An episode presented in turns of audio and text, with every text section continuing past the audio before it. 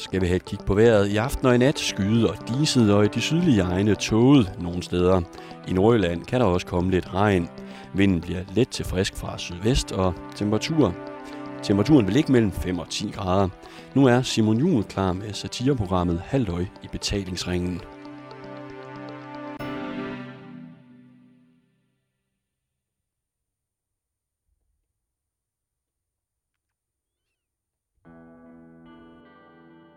Verdens mangfoldighed fryder mig. Ja, det lyder nok lidt fransk, men det gør den altså.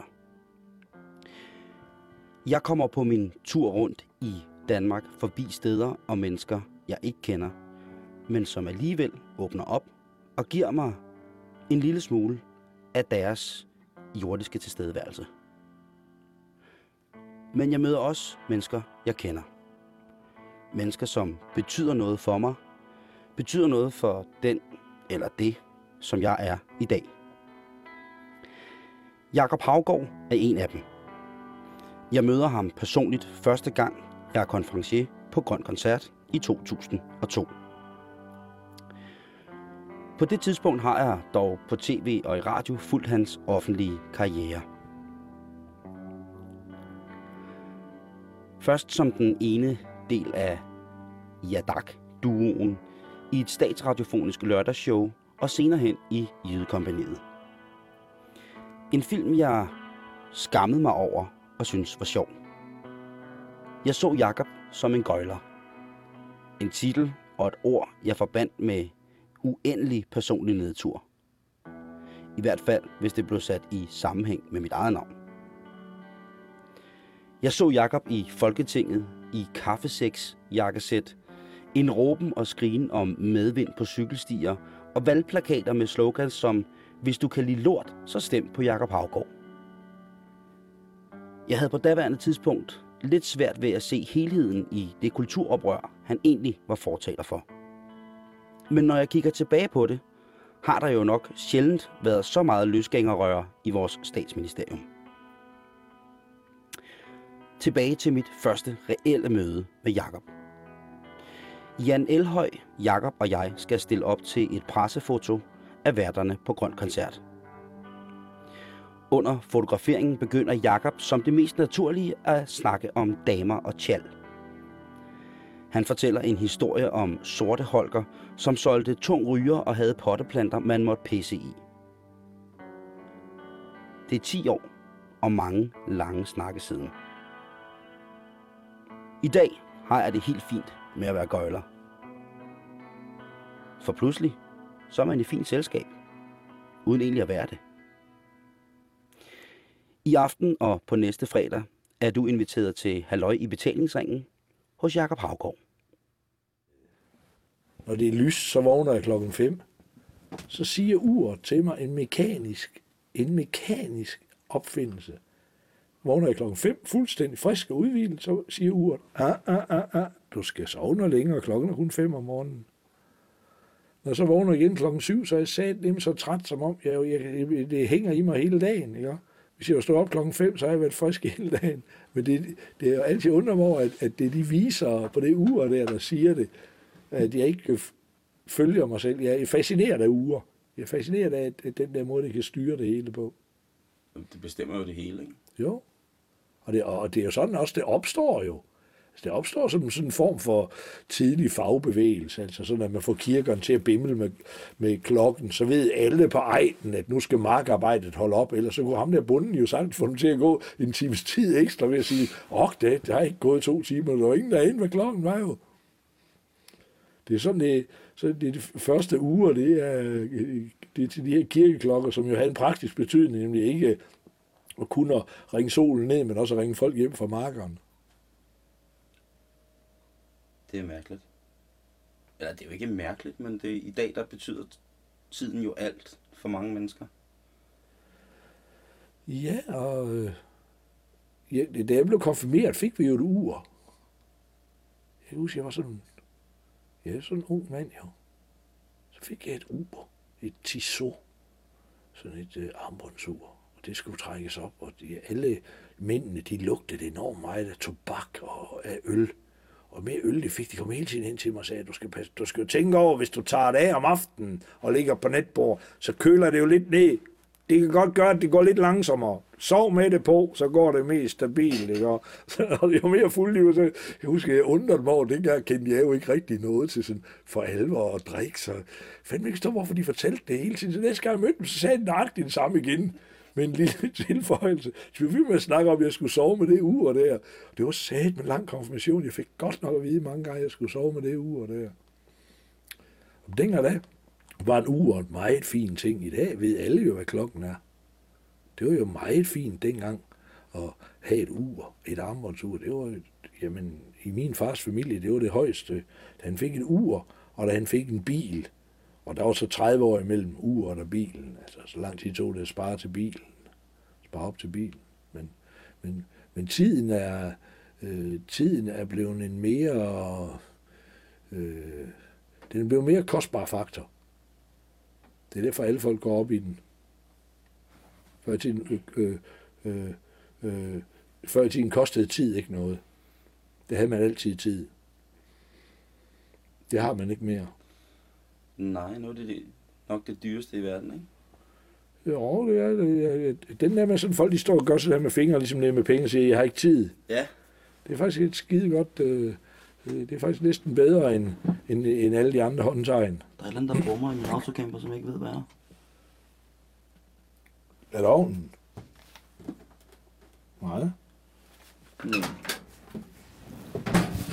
Det er mikroovnen. Det er mikroovnen. Det kan være, det er på to sekunder. Der er bare et eller andet, der summer, som jeg ikke lige... Men det kan kun høre det i... Det kan være en eller anden landbrugsmaskine udenfor. Ja, det er det nok. Det, er nok. det gør ikke noget for mig. Nej, det godt.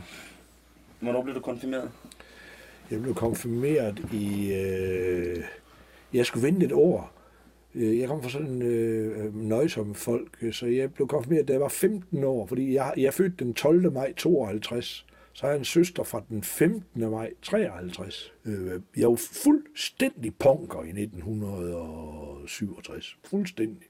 Fik helt nyt tøj, så tog jeg sådan øh, bred tusskrive, og så skrev jeg lort op af ærmerne og B og sådan noget, men over det hele, og når mine mø forældre var i byen, så malede jeg deres mahoni møbler også med lort og B over det hele. Ind i en pæn stue, hvor de så først kom ind tre dage efter, hvor det hele var tørret, det her plastikmaling, og gud, mand, altså. Ja, simpelthen. Ja, og altså, altså jeg, jeg blev sjov, fordi det var den eneste måde, jeg ligesom kunne omtale det på. Det var så langt ude, altså. Øh, altså, jeg overlevede jo kun, fordi der ikke var noget, de havde ikke rigtig fået det der skolepsykolog og sådan noget op. Hvis jeg, hvis, hvis, hvis jeg, hvis Jacob Havgaard havde været 15 år i, i 2011, så var, så var jeg blevet spærret ind. Det var kun fordi min mutter, hun altid, hun stod bare imellem og sagde, I rør ham ikke. Øh, jeg opførte mig, jeg var virkelig underlig, men det rør, han fejler ikke noget. Og så var min mor, hun er fra Færøen, hun er vant til at være i fisken, så hun kunne tæske en hver mand. Det indtil hun var 60, der kunne hun til, der skulle du virkelig passe på øren, fordi hun hamrede der en simpelthen det. Hun var virkelig, hun gik i bræschen. Og det har jeg, det har jeg så selv kørt videre med, altså. Altså, der er ikke, jeg har næsten ingen principper, om de sat ikke røre mine børn. Altså. Så, så er de fandme livsfare. Altså. Min mor, var altid, hun kæmpede en kamp for mig, og der var, jo- der var alle gode grunde til at få mig tvangsfjernet og anbragt, og der var ikke nogen, der fik lov at røre mig, simpelthen. Og jeg var fuldstændig normal, sagde hun. det var fantastisk, jeg elsker min mor. Blev du, blev du et svin, når du drak? Nej, nej, jeg blev tosset. Jeg har det nordatlantiske drikkemønster, det man kender Nord-Norge, Island, Færøerne, Grønland øh, og Alaska og sådan noget. sted. Det er jo mere nordpå, du kommer, der har de ingen sukker i fødekæden, så der virker alkohol helt anderledes på dem. Øh, hvis jeg havde dårlig selvtillid, når jeg var ædru, så var der eddermame ikke noget i vejen, når jeg havde fået noget at drikke af. Så der, det, og jeg var øh, øret hæve indbydende, selvom jeg aldrig rørte det, jeg slog aldrig. Så ligesom nu spørger jeg, vi slås og sådan noget. Nej, det synes jeg ikke, jeg ville være, men jeg, men jeg var sådan en, det kriblede i fingeren på alle folk, der kunne lide at slås for at hamre mig en. Så jeg har, været, jeg har været smadret på alle tænkelige måder Altså, jeg har det højre ben, der ikke har været noget med. Ellers har der været brækket og kvæstet og kraniebrud og bilulykker og... Ja, for fanden, man. Det var helt vildt, hvad der har været med mig, altså. Alt tænkeligt, simpelthen. Men det var, det var altid sådan, det var, jeg blandede altid så meget sammen. Jeg var fandme så syg om mandagen. Jeg, jeg regnede ud, at jeg holdt med at drikke 951 gange, tror jeg. Hver mandag. Altså, 951 gange. Og så om onsdagen, ah, hvad fanden var det godt lige tage en enkelt. Så, så var det sige, mit antabus, det var at ryge has. Jeg røg altid has, hele fra morgen til aften, og jeg hele tiden has. Så var det ligesom om, det, det holdt mig sådan lidt på... Så var jeg ikke fuld mandag, tirsdag, onsdag, så begyndte man sådan, ah, der var der ikke rigtig noget. Og det var så slemt om mandagen, man sagde, at jeg lavede sådan en skattekort og brændte det rundt i kendt, og jeg gør det aldrig mere. Og det var alt. Altså, altså, altså mit liv det var slet ikke, der var, jeg fik ingen uddannelse, jeg fik ingenting. Der var ikke nogen, der sagde, at Jacob er intelligent, eller hold op, han er dygtig, eller han er talentfuld. Ingen. Det var simpelthen, matchgruppe 3 eller 5, eller hvad fanden det er, en dreng, vi ikke kan nå, simpelthen. Og efter jeg blev berømt, det er helt vildt mange mennesker, der lige pludselig vil kende svimmer. Hvorfor er der det? Hvorfor kender jeg så mange? Fordi jeg er jo nødt til at få en helt ny omgangskreds hver halvår.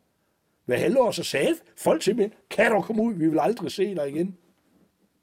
Når jeg sådan havde væltet det 1000 liters akvarium op på fjerde sal, hvor der løb det og så sidde med et glas vand, pisse fuld og sige, jeg er lille fiske, prøv at se, sådan slører alle, der var sådan en gas, og vedkommendes fineste arve, sådan noget øh, krystal, ølglas, øh, øh, med sådan noget, sådan noget ciceleret, sådan ligesom hjertegræs i, ikke? Og, sådan, og så kunne jeg finde på at sådan tabe det på gulvet, så det smadrer, og jamen, jeg var... Hvad, hvad, er det, hvad er det for en drive, det der med at farve? Det er sidst ende, når jeg vil dø. Ja, ja, det er derfor, jeg er så farlig eller så vild. Det er, at jeg er fuldstændig ligeglad. Det, der holder folk igen, det er, at de er jo bange for at ryge ud af kanten. Det var jeg sat mig fuldstændig tre kvart som ligeglad med det. Altså, men det var kun, når jeg var fuld. Så det svære ved at blive ædru, det var for eksempel at vente sig til tanken om, at jeg var nøjagtigt lige så bange for at dø, som alle andre mennesker er. Og jeg gik, hvad fanden, hvad jeg ikke havde teorier til folk. Jeg ævlede altid løs om selv. Hey, man, hvis du dør, man, skal du altid huske at have øjnene fremad, men du må ikke kigge tilbage, man, og tænke, gud, det er noget, jeg ikke. Det skal bare være klukkeren lige frem, man, og så er det lige, lige hullet, man, og jeg vil ikke have alle mulige teorier. Og så lige pludselig bliver ædru opdaget, at jeg var pisse bange for at dø, ligesom en hver anden er. Eller ikke pisse bange for at dø, men det, det er da, det er da uafklaret omkring. Så det, øh, altså, jeg, jeg var fandme vild, altså og det var motorcykler og, ja, og biler, og jeg underholdt altid med dig. Ja, ja, ja, der var fandme, ja, jeg skulle stadigvæk det samme kørekort. Der var sgu aldrig nogen, der havde taget kørekort for mig, som om det skulle være et aktiv, eller i dag, det er fuldstændig sindssygt, altså. Altså hele min, altså det, der er kendetegnet ved en alkoholiker, er jo ikke, øh, eller det, der kendetegner en alkoholiker, er ikke, hvor meget vedkommende drikker, det er vedkommendes adfærd, når vedkommende drikker. Det er det, der er, at gøre en alkoholiker speciel. Jeg kender sgu mange, der drikker mange øh, genstande hver dag. Dem vil jeg aldrig kalde alkoholikere. De har en fuldstændig normal adfærd. Men jeg havde en, altså, den bedste beskrivelse, jeg har fået af en alkoholiker, det er, at en alkoholiker er en, der synes, at det lyder rigtig godt, at en mand han har skudt konen med bur og pil for ikke at vække ungeren. Det synes han, det, det er sgu fandme klogt gjort, når du skal skyde ungeren, så gør det med bur og pil, så du ikke vækker konen. Ikke? Altså, det, det, og i, øh, altså, det jeg lærte, da jeg blev ædru, det var øh, sådan en lille bøn, der sådan, giv mig min sunde fornuft tilbage. Giv mig min sunde fornuft tilbage. Man kan godt, jeg tror, jeg har været periodevis alkoholiker. Fordi jeg har godt kunne sanse, hvis der var nogen, der sagde det der med buerpil og skyde familien, ikke? Ja. Men jeg vil også kunne have vemmet ved mig selv ved at vide, at jeg på et tidspunkt har tænkt, det var da smart. Og så, fordi jeg vemmes ved at have tænkt det, så gjorde jeg det enten til noget sjovt, eller så begyndte jeg at drikke over, at jeg vemmes ved det. Eller så drak jeg bare konsekvent, og så lavede jeg sjov med det. Har du nogensinde overvejet, om, om hvis, hvis du stoppede med at drikke, om du ville være sjov? Jamen altså, da jeg, da jeg, øh, altså jeg løb jo ind i den usynlige mur med et brag, og da jeg så Så blev jeg ædru. Og så skulle jeg jo, jamen jeg troede slet ikke, man kunne leve med, jeg vidste slet ikke, hvad jeg skulle stille op. Jeg troede slet ikke, man kunne være sjov, uden at man drak eller på den led. Det... Men altså, altså mit liv, jeg har aldrig haft noget, noget rigtig voksenliv. Vi var, vi, da jeg startede, jeg startede på Valberis Gørms Gymnasium i 1969, der er vi en flok, der mødes, og vi starter med at misbruge. Det var, det, det øh, altså, altså, jeg tror et eller andet sted på vor herre. Altså, ellers så kan jeg slet ikke forklare min situation. Der, var, vi, havde, vi, vi, vi ville ikke andet end at være pisseskæve og fuld hele tiden. Det var det hele øvelsen gik ud på. Vi havde slet ikke... Jeg kan huske, da jeg kom i behandling, så kom jeg til at sidde sammen med en dame. Så siger hun, ja, hun har jo taget behandling. En nydelig dame. Så jeg har jo taget behandling, fordi lige pludselig så kunne jeg ikke huske, hvad jeg lavede om aftenen. Og det brød jeg mig ikke om. Og det er sådan helt... Det er jo almindelig, det er så almindelig menneske, der drikker for meget. Og jeg sagde bare der, jamen jeg har da aldrig, jeg har da aldrig prøvet at drikke alkohol, hvor, hvor jeg kan huske, hvordan aftenen slutter. Hvad er det der for noget? Hvad er det for et sted? Er jeg gået forkert? Eller, eller, så når jeg er sammen med alkoholikere, så er jeg da en af de få, der har drukket og røget mig til det hele. Jeg har ikke røget, alle andre de har drukket og røget sig fra det hele. Jeg har drukket og røget mig til det hele. Men det forandrer jo ikke min situation. Og øh, det, der har reddet mig, det er komikken. Fordi jeg kan, omtale, jeg kan tale om det ved hjælp af komikken. Det fine ved komikken, det er jo, at jeg kan sige noget, jeg kan slynge noget ud, og så kan jeg se, hvordan folk reagerer, og, og, og så mit analyseapparat er så skarpt, jeg kan se, ham og hende der kan jeg snakke med om, resten kan jeg ikke. Altså, hvis man ikke bliver knækket af tilværelsen, så går man styrket ud. Altså, jeg overlevede på, på mirakuløs vis. Jeg tror, og de første, jeg kan huske, de kom sådan hen og spurgte mig sådan, om jeg ikke ville i familiepleje, dengang jeg var sådan 19 år. Familiepleje, fanden, om de var rigtig kloge, altså. Jeg hvem, var det, der, hvem var det, der spurgte om det? Gamle klassekammerater. Jeg, jeg, boede jo i Rigskov, til jeg, jeg flyttede først hjemmefra, da jeg var 19 år. Når jeg sådan så mig, hvordan jeg opførte mig, jeg var fuldstændig bindende gal. Hvad sagde de gamle til dig? De vidste ikke rigtigt sådan. Så ved jeg og de vidste det godt, men de fanden skulle de stille op. Jeg var ikke til at styre på 10 tønder land. Det var altså.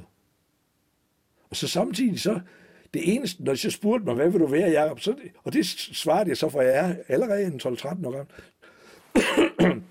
jeg spurgte, hvad vil du være, Jacob? Jamen, jeg vil være berømt.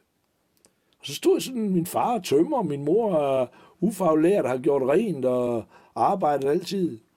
Så stod det der, berømt, hvad fanden er det for noget? Ja, det vil jeg være.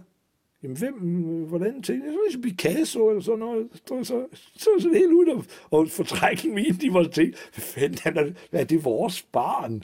Han er så fuldstændig fra forstanden. Og min far, jeg kan huske, han, svar, han havde virkelig et godt svar nogle gange. Når han sagde, jamen berømt, det er da ikke, det er da ikke noget, man kan blive, det er da noget, man er. Og så er det ligesom om, det var afdebatteret, at det kunne jeg skulle blive. Og jeg blev ved. Så det var jo fantastisk, da jeg endelig blev berømt. Så var jeg jo helt. Det synes jeg var helt fantastisk. Jamen, det er da underligt, det er da fordi, jeg vil accepteres. Jeg vil, jeg vil da være noget. Det vil alle, alle, vil, alle vil da gerne have en betydning og være noget. Så det var da fordi, at jeg ville være noget. Det kom så fordi, at jeg boede jo, boede jo i, i Rigskov, og der er vi sindshospital til den ene side, og så Kurt Thorsen til den anden side.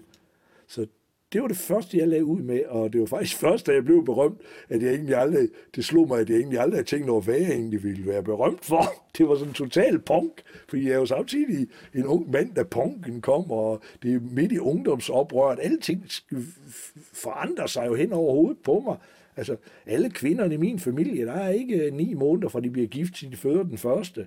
Og det første, der sker, da jeg ligesom bliver kønsmoden, det er, at man opfinder p-pillen. Så er der andet, så er der ikke noget. Det kan, der kan ikke ske noget ved at gå i seng med hinanden. Det var det, øh, det der med, at kvindefrigørelse, det er øh, søsterne Dallerup og sådan noget. Min bare røv, mand, det er sgu Novo Nordisk, mand, der har opfundet kvindefrigørelse, fordi de skulle fandme ud at lave noget ude på fabrikkerne, ikke? og have patterne i vridemaskinen, ikke?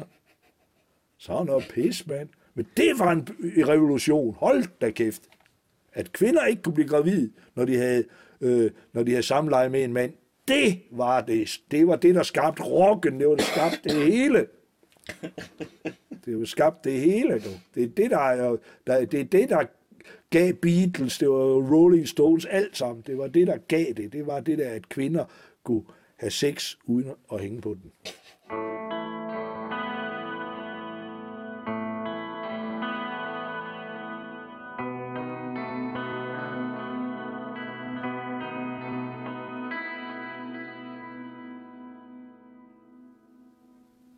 Hvordan øh, finansierede du den der ungdom der?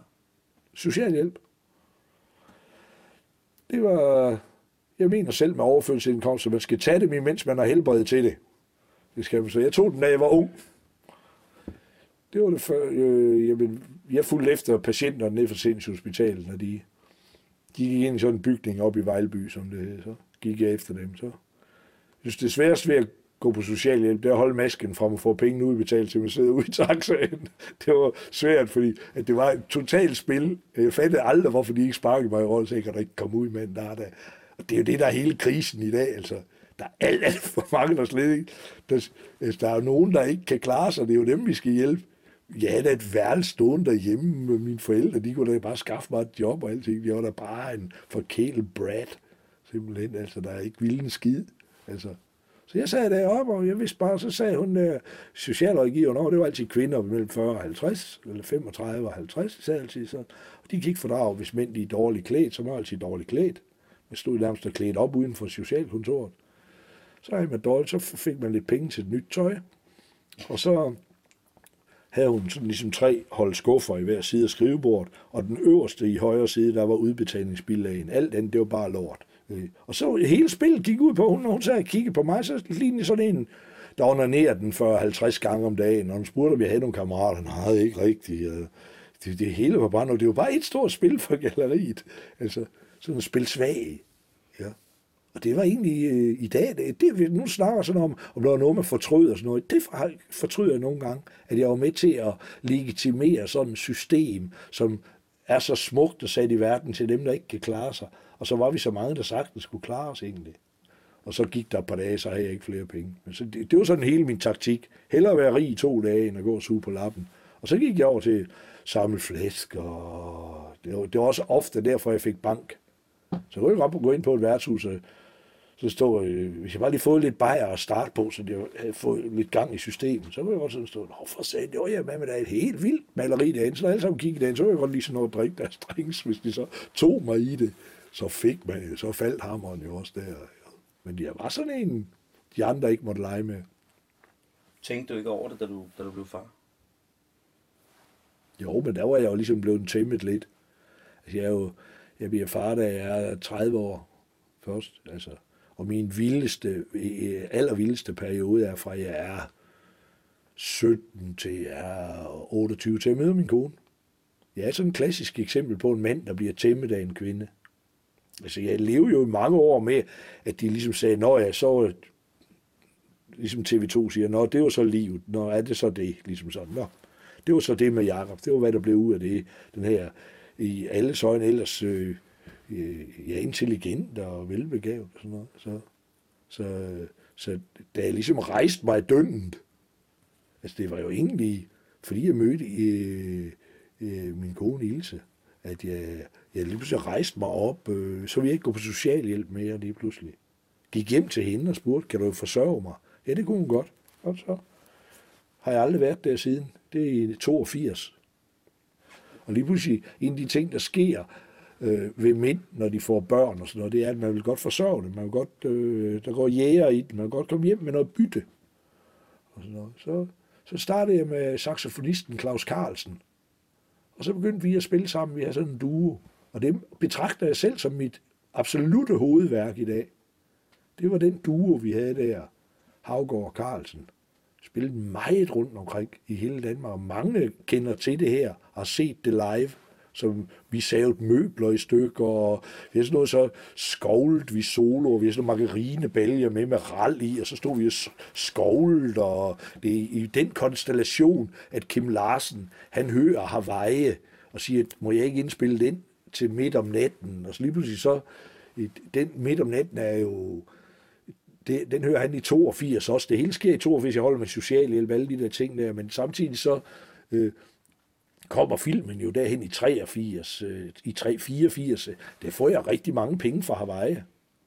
Så, så det, det er jo ligesom om, at øh, jeg plejer sådan, jeg, jeg, jeg kan godt, enormt godt lide religion. Det kan jeg.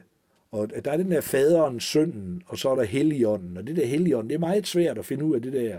Så det kalder jeg heldigånden. Så er det egentlig meget let at forstå. Og den skal man jo have med sig. Det ved alle folk, der arbejder i showbiz. Altså, det kan da sgu da godt være, at du har en god sang, men står der ikke på det rigtige tidspunkt, på det rigtige sted, så bliver det sgu ingenting ud af den sang. Det er så ligesom, der, er- det er treenigheden. Der er tre ting, der skal være i orden, for, og så klikker det. Så sker der ting og sager. Så jeg stod og sang den der sang der sammen med Claus Carlsen der, og vi brugte meget rytmeboks og sådan noget, der sidenhen blev meget populært. Men det var, det var vi f- virkelig banebrydende med, og det er virkelig vanvittigt show, vi havde der. Så, så stod Claus i et par gummistøvler, så imens jeg introducerede nummer, så trak han gummistøvler meget omhyggeligt på, og havde en hæksaks, og stillede op i sådan en stor øh, jernbælge, det er en margarinebælge, sådan en stor bælge med ral i. Hvad er ral? Sådan noget ligesom fra en indkørsel, sådan nogle små sten. Det gav så... Og så havde han en hæksaks, så gik han 1, 2, 3, 4, og så på 2 og 4, der slog han saksen sammen, den der hæksaks. Og så på et tidspunkt, da jeg var henne i nummeret, så vendte jeg mig mod ham og sagde, solo, så sprang han ud, så havde en lille skål, så skålede han lige en omgang gennem på den der, det der ral efterhånden, så var der, var det så meget støv nede i det, at, at det blev enormt flot i lyset, der når der var lys. Jeg er blind. Jeg kan ikke se en pind. Jeg kan ikke tale lige nu.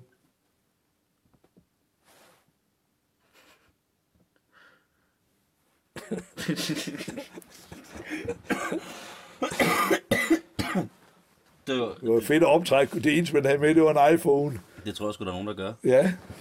Øh, hvad hedder det? øhm, Vidste øh, din dame, Ilse, vidste hun godt, hvad du lavede? Jeg kan huske lige, da jeg møder hende. Jamen, jeg tror, det var, det var kærlighed ved første blik, det, eller det var den eneste ene, altså noget i den stil, der. noget af det der alle, de går efter. Men det må have været gensidigt, ikke? Ja, for fanden, det var... Øh... Men jeg kan huske så Var du ikke helt fucked, da du mødte hende? Altså, var Jo, du men jeg mødte, en- jeg mødte, så kunne jeg huske, det var... og- ja. Nej, nej, nej, sådan var jeg ikke. Det var ikke sådan, jeg var. Jeg var sat med en charmerende flab. Og så, øh, så, øh, øh, det der, hvor der er på Christiane, den der med Christiane, hvor der er knytnævnen, der øh, knuser sprøjten der og sådan noget, imod hårde stoffer. Og, og der var galebevægelsen, blev også grundlagt dengang og alting der i 1980 der omkring. Det er noget i den stil i hvert fald. Men det korte og det lange, det er, at øh, der er sådan nogle koncerter, hvor hun kom til at spille. Og så øh, var jeg meget optaget af dengang med elsang, og det var sådan noget, man havde under krigen. Så mødtes en masse borgere, for grund af, det var, Danmark var besat af tyskere og sådan noget. Det kunne de jo ikke rigtig gøre noget ved. Man mødtes i Mindeparken og i København i parkerne, og så, så stod man og sang, kæmpe for alt, hvad du var kær, og, og øh, øh, op alle den ting, som Gud har gjort, og den der, og når alle marcherer frem på rædet, de, de, de mægte ej, det mindste blad at sætte på en nælle og sådan noget. Så stod de og sang det, det var jeg vildt optaget, jeg synes, det var fantastisk. Det var virkelig sådan noget sam, rigtig sammenhold og sådan noget. I stedet for det der pseudo der, synes jeg mig, der det var. Nå, det var ligegyldigt. Så, så jeg lavede et sangkor, og jeg øh, delt løbesedler rundt i Aarhus, at de skulle møde mig på den og den adresse nede i Mejlgade 48 ved min gode ven Hans Krul, der har sådan øh, et malerværksted dernede. Så mødtes vi den. Så på grund af de her løbesedler, så mødte der sgu, jeg tror, der var 38 mand, der mødte op dernede. Vildt frem, jeg har aldrig set før. Taxichauffør, alle mulige. Så bilen holdende nedenfor og siger, Nå, men så, og det første, det var for galebevægelsen. Og det er der, jeg så møder Ilse Ingeborg, som min kone hedder. Og øh, jeg satte dem til at sige, at vi, det er alt for besværligt at synge flere stemmer. Vi synger bare, og det vigtigste er, at I synger til. Der skal kraft til en fuld fart på. I synger bare, og så synger vi. Ude i den lille skov, der lå en lille skov, aldrig ser så dejlig en skov. Skov ind i skoven, skov ind i skoven, skoven ligger langt ude i rig skov, fordi det var sindssygt talt der. Og så for hver gang, så skulle de sætte en skov mere på. Så der var aldrig sådan noget med grenen og alt det der, der normalt er. Og så sang vi simpelthen der, og jeg, jeg, kæmpe kor, der blev mic'et rigtig flot op, og så havde vi en 3-4 sange, og min bror Jan, han har fået fat i sådan noget pyrovat, sådan noget, der kan gå ild i, sådan en tryllekunst, og så er han styrthjelm på, hvor det der pyrovat, så midt under når, kom ind tændt ild i hovedet, og det var, ah, for det var godt, mand. Og der var min kone ind og høre det der. Jeg mødte sådan et par gange før, men der var ikke rigtig noget. Men, men altså, efter jeg blev ædru, så begyndte jeg jo lige pludselig at finde ud af, at jamen, græsset er ikke grønnere på den anden side af åen. Og hvis du har det rigtig godt efter at have drukket en flaske vin, så får du det altså ikke dobbelt så godt af at drikke to flasker vin. Det passer ikke, altså. Og det ligger dybt i mig. Så ligesom da jeg blev ædru, så blev jeg jo åndelig. Jeg fik en form for en åndelig opvågning. Jeg blev religiøs, hvis man skal sige det på den led. Så blev jeg religiøs. Men så var jeg med det samme, når man tænkte, så kan jeg blive dobbelt så religiøs. Så kan jeg blive helt vild. Jeg kan blive ligesom dem dernede i Indien, der sidder med sådan en lang skæg, og de behøver bare at få et glas vand om måneden, så kører de kraftedeme på den store klinge hele tiden. Ikke? Så det var med det samme. Til opdaget, at Nå, det er sådan, du er skruet sammen, Jacob. Og så er en, altså, Hvad, hvad var det, du opdagede? Altså, jamen, at, at, at, at, øh, at græsset er ikke grønnere på den anden side af åen, men de fleste erkendelser er svære, altså no pain, no gain. Gør, op, er der ingen smerte forbundet med det, så lærer du ingenting, så er det bare sådan en gadget. Så er det bare sådan en eller anden hyggeting, ikke? Altså det er først, når du står med livet i den ene hånd, og døden i den anden hånd, du rigtig sætter pris på livet. Det er sådan, sådan en som mig, ja, sætter sgu pris på livet, men det er fandme også, fordi jeg har været ved at smide det hele væk. Altså, vejen til lykken er enorm omvej. Altså, det er en vild og rundt og, og rundt forvirret øh, omvej. Der er ikke noget, der hedder den lige vej hen til det. Det er der ikke jeg tror nogle gange, at når jeg har været, været væk, sådan for de gamle, eller for forældrene og mine, mine søskende, at altså om de skammede sig, helt seriøst. Altså om, om de tænkte, hold kæft, det er fucked up, det han er gang i, altså. Det, det, kommer aldrig til at, det kommer aldrig til at holde. Øh, Altså indtil... Jeg laver det der orkester Sofemania, hvor vi indspiller den første LP-plade på Frederik Sundsvej i Værner Studie i 1977. Indtil da, fra omkring, hvis jeg siger, at jeg bliver konfirmeret i 67, og så ind til 77, der forstår de ikke en skid af, hvad der foregår med Jacob. Intet som helst.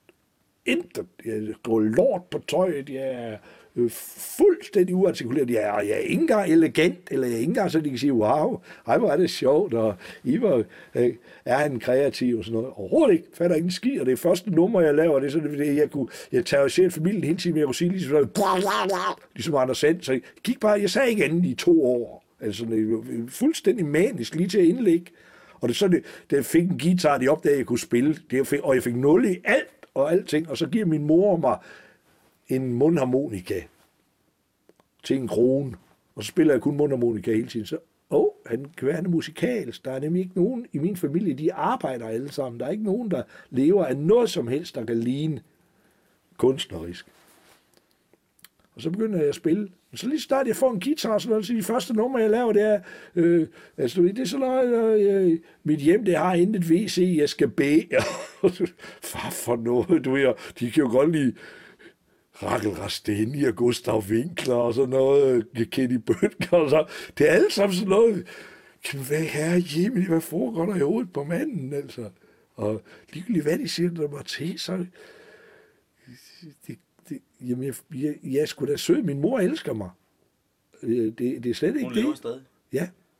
Men det, det er godt, når hun er sgu gammel nu. Hun kan ikke. Hun, hun ser bare og råber, Hallo! Hallo! Sådan bliver jeg sgu også. noget. det, det, det sværeste ved at se det, det er, at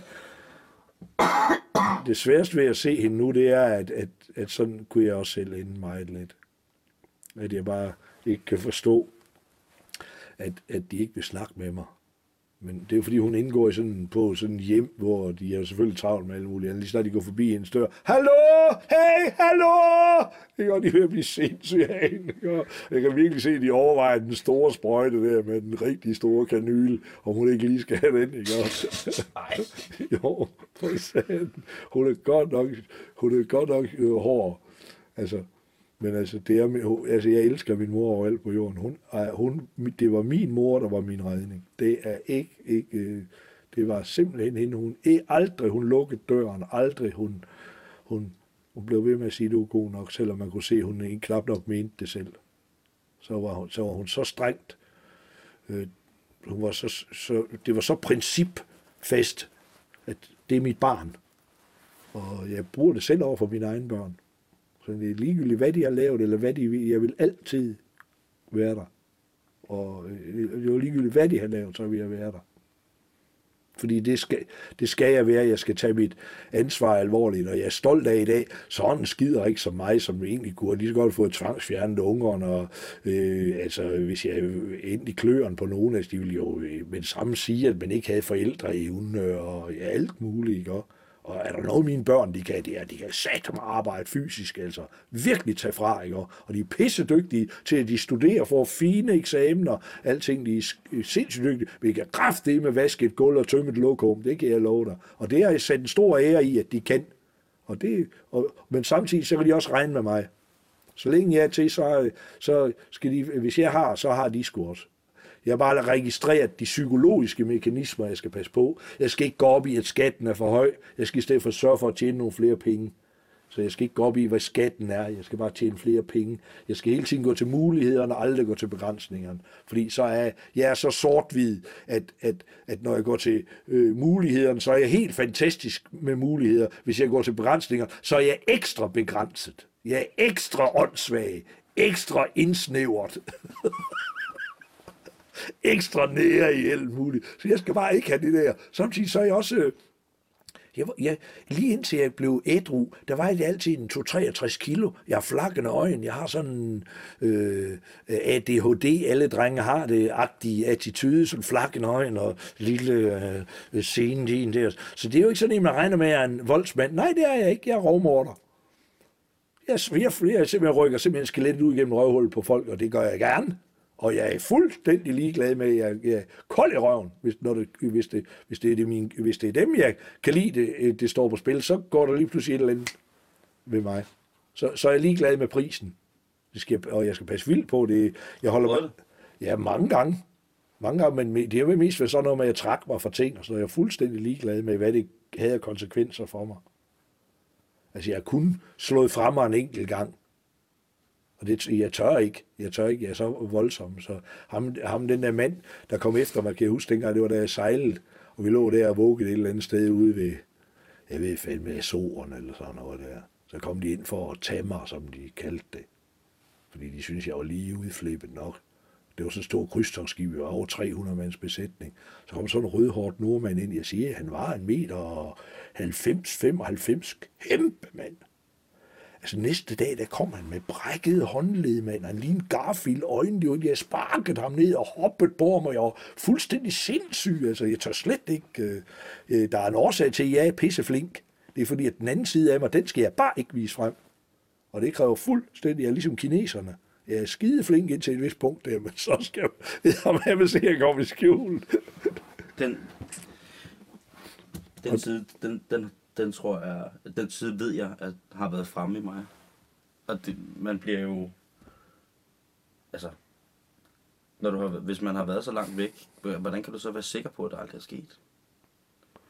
Det ved jeg heller ikke. Det ved jeg heller ikke.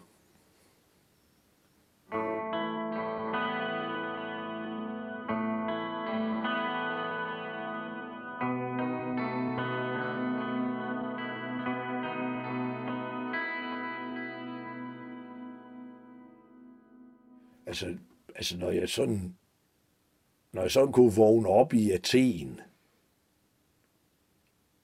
og så opdage, at jeg var i bil. Altså, det tager 66 timer. Jeg har kørt mange. Vi har en søster, der boede syv år i Athen. Ja. Altså, men, øh, men at køre 66 timer, så ingen engang rigtig kan huske det. Sammen med en kammerchirurg, ja så, så øh, øh, vågne op, og øh, det tager vildt lang tid at vågne sådan ordentligt brænder. Altså, det kan godt sådan tage 10 minutter, før man ligesom kommer til sig selv. For de hæver sne i mig, og der var nogen, der fik prøvet at få mig op og sidde, og de, de tilfælde af type røn af Harboøre eller sådan noget. Så, så var jeg i London. Altså det der engelsk, det lød ligesom sådan noget øh, rigtig vestjysk. Altså, og så kunne man så begynde at stykke det sammen baglæns, når det må være det, der Nå, ja, nu. Altså, de ja. første flere timer, man var vågen, man tænkte, hvad fanden laver jeg her? Ja? Altså, og, altså, da jeg bliver ædru, det, det, jeg, jeg gør det helt klassisk. Jeg er til min mor og min far, ja, og, og øh, søger, om, søger afbigt. Simpelthen spørg, om de ikke vil tilgive mig undskyld. De vidste jo i, i, i månedsvis, anede de ikke, hvor jeg var henne. Ingen anede, hvor jeg var henne. Jeg kunne lige så være død. Hvor lang tid har du været væk? Jamen, jeg kunne da sagtens være, jeg kunne da sagtens stige ind i, en- jamen, det var da, det var, ja, det der London, og de der, det fandt de så ud af, men, men øh, jeg kunne da sagtens stige ind i en bil i Aarhus, og så køre et eller andet sted, så først kom tilbage et par måneder efter. Ingen anede, hvor jeg var. Jeg var som sunket i jorden. Og, og det var hele tiden sådan noget i, i den stil. Og, og noget af det var forfærdeligt. Altså, jeg, jeg synes, øh, altså, ligesom når vi snakker om sådan, hvad er egentlig sjovt? Jamen, jeg synes tit, det er sådan noget tragisk, noget, der er sjovt. Eller... Ja, hvad er det egentlig? Altså, Jamen- fordi jeg, jeg er jo i tvivl. Jeg skal jo lave satire. Jeg er sgu ikke rigtig sikker på, hvad satire er. Altså, jeg har kigget lidt på det sådan som, at nogle af den genre, som sådan konsekvent tager nogle ting ud af samfundet, aktuelt eller uaktuelt, men og laver grin med det, det, det er meget revy. Jeg synes meget af det, som jeg har beskæftiget mig med med comedy, som har været mig, mm, har været, det har kun handlet om mig. Og det er måske lidt en tendens. Men sådan de mere samfundsrelevante ting, har kun været revyerne. Og jeg, og jeg prøver, men jeg er ikke sikker på, at jeg synes, revy er særlig sjovt. Jamen, det er også fordi, at øh, det er også skilt sig ud. Fordi nu, nu, nu, jeg får lige det, det har vi ikke snakket om før det her. Inden på de der, alle de der kanaler, jeg har der på TDC der, inde i fjernsynet, der er der sådan noget hjemmevideo, sådan noget home video. Det er satme sjovt. Når der er sådan nogen, der står til et eller andet afstandsningsspil på sådan en scene, der er lavet af spåndplader, den brasser sammen, hvor de har taget et pænt tøj. Hold kæft, jeg mor mig. Jeg synes simpelthen, det er så sjovt. Og hver gang der kommer nogen over, så skifter jeg, som om det var porno, jeg så. Det må jeg sgu se.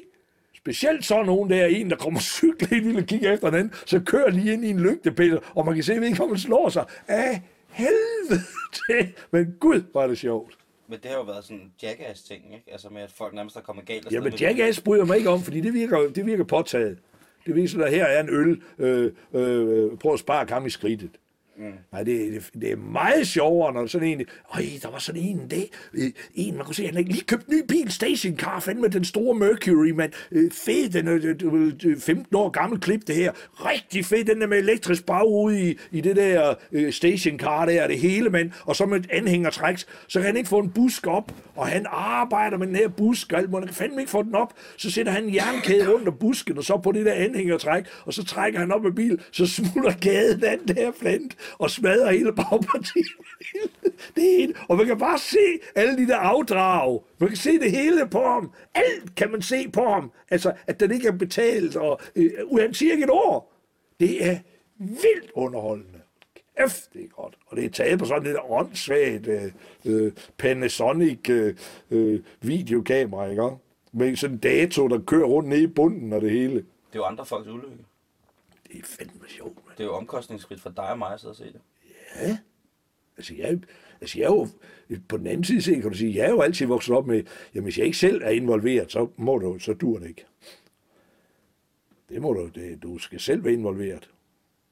Du er selv involveret hele tiden, ellers så, så laver du ikke, du laver ikke sjov med andre. Du tager ikke den tykke dreng i klassen og sætter op foran tavlen, og så smider vi alle sammen vores madpakker efter ham. Og så griner vi alle sammen af, at det ikke er os.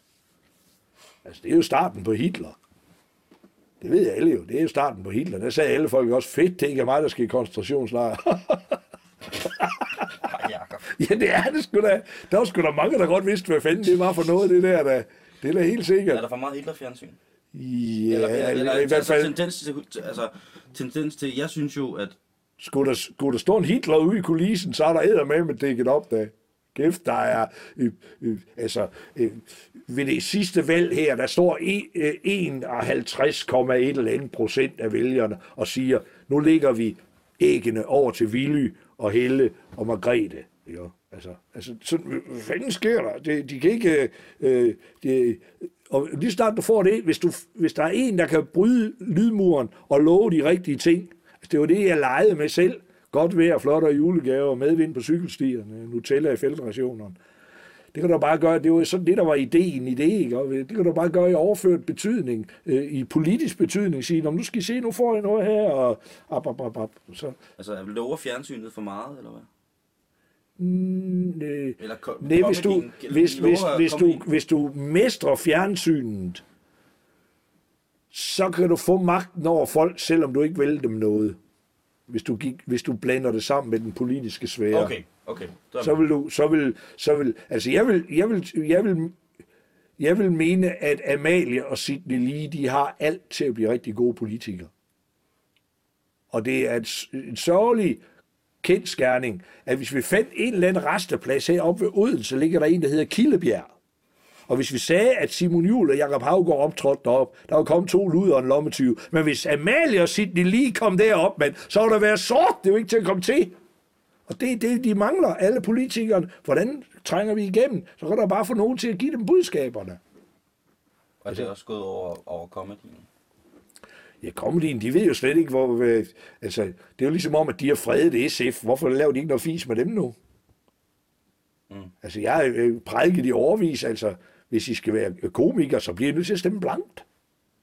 I kan da ikke, I kan da ikke stemme på nogen, så kan man da ikke lave fis med dem. Det er nødt til at kunne skyde på alt. Der, der, bliver nogen, der bliver nødt til... Og, og hvorfor fanden er der ikke nogen, der er flere? Nu spørger hende, Johannes Schmidt Nielsen. Nå, hvad så har I så fået alle jeres stemmer? Er det, det er jo dig, der har trukket dem, fordi du er sådan køn lille godte der, der ligner naboens datter. Nej, det er det i hvert fald. Det er vores sammenhold. Sådan en løgn, det, det, det, det er sgu da comedy, mand. Come on, mand. Ikke også? Ville Søvndal med slips, mand. Hvad fanden er det? Det er comedy, mand, ikke også? Altså, øh, hvorfor er der ikke nogen, der snakker om, hvor meget fise Helle Thorning hun får? Hun ligner kraft det med en kiks.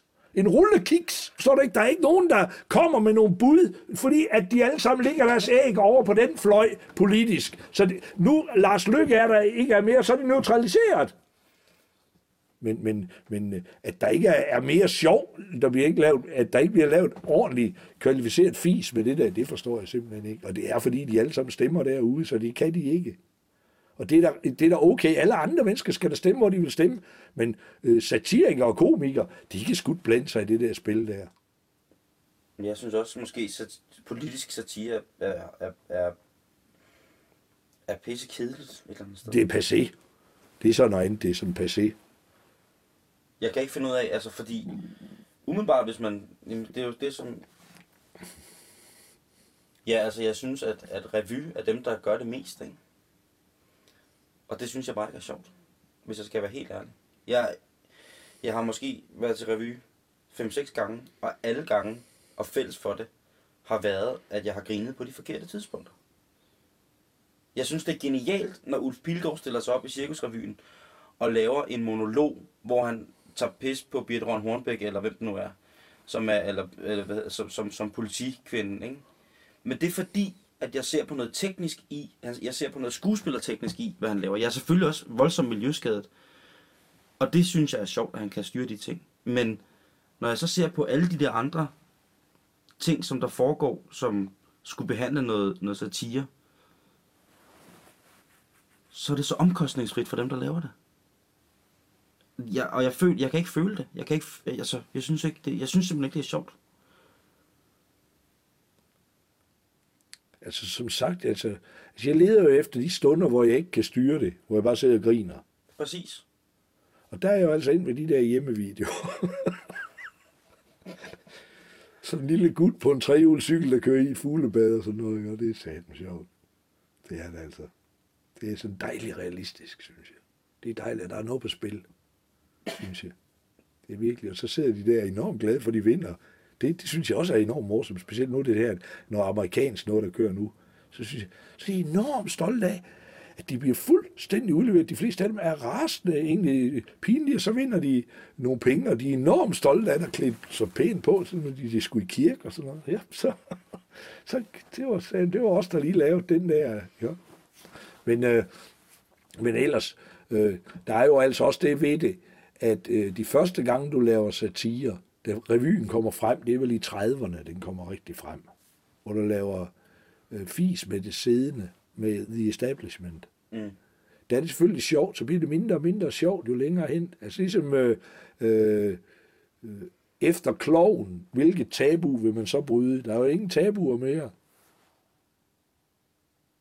Efter, efter han onanerer sin svigermoder i hovedet, og øh, Kasper han vil have Frank til at, at stikke en finger op i røven på hende, så er det ligesom om, så er der ikke mere der mere. Så vil du jo, hvad, så vil man sige, hvad fanden, hvad fanden er der til os andre nu, kan man sige.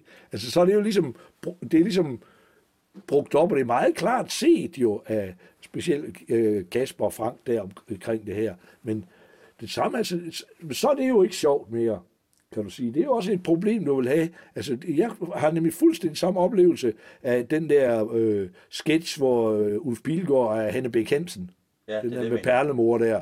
Ja. Øh, den er forrygende teknisk, altså, og det er helt, hvordan helvede holder han sammen på det der, og de rigtige tryk, og øh, det der antrit i det, øh, og der er slet ingen mening i det. Han har ikke noget mening at gå efter, hvor han kan lægge trykkene hen og sådan noget. Det, det er vildt øh, teknisk, sådan noget, men, øh, men det er også en af dem, jeg har moret mig mest på i nyere tid. Det er den der Hanne Bæk Hansen der. Så synes jeg let, ja. Men jeg har også en tendens til at blive tilskuer til mit eget liv. Det svære ved at leve livet, det er jo selv at blive deltager. Ja.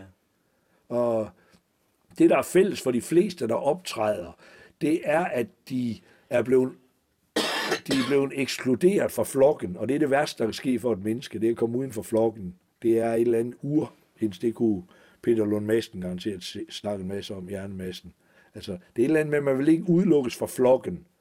Så det, der er fælles for mange af dem, der optræder, eller de fleste, det er, at man er blevet udelukket af flokken allerede, da man var helt ung, og opdaget, det dør man ikke af, og derfor tør man optræde. For de fleste vil tro, jeg dør, hvis jeg skal derop og stå, og de andre kan have en mening om mig. Så derfor så mange, der i showbiz, de for eksempel blevet mobbet, jamen det, så, de, så, ved de, så ved de godt, at det dør man ikke af.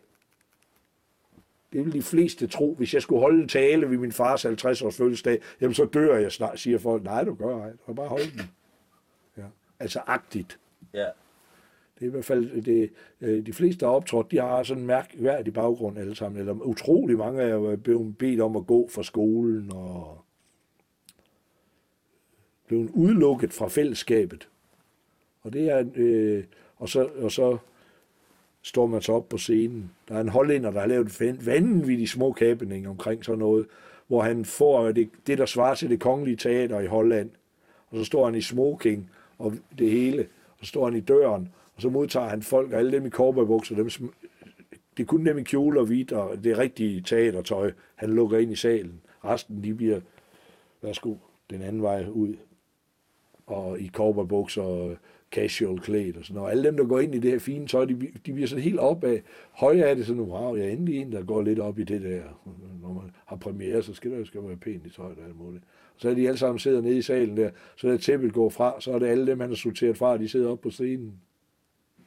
At man vil ikke skilles ud fra, og man øh, er grupper, og øh, det, det, og det er noget af det, man skal passe allermest på ved mennesker. Det er der fascismen ligger, det er det, jeg mener, det er der fascismen ligger øh, begravet. Den ligger tit i antifascisme. Altså det er også tit det der med hele tiden at sidde og sige, vi er rigtige på den, og det griner vi af, haha, det kan du ikke se det sjove i det her, agtigt. Altså, det er vel også det, der nogle gange kan øh, øh, blive sådan helt enerverende ved øh, storby stand-up'en. Øh, altså, det, der er en masse, der bare står og kigger, hvad er egentlig lige, der er sjovt ved det her? Fordi du vil altid grine af ting, der minder dig om det, du laver. Det er jo derfor traktortræk er så stor en ting på landet. Fordi det var da noget mærkeligt noget at gøre med en traktor, så bliver det sjovt. Nej, nu er jeg, jeg springer rundt. Det er også okay. Jeg tror, vi skal have en kop kaffe. Ja, vi skal ind. Vi skal snart hen og spise. Skal vi ikke bare gøre det? Jo.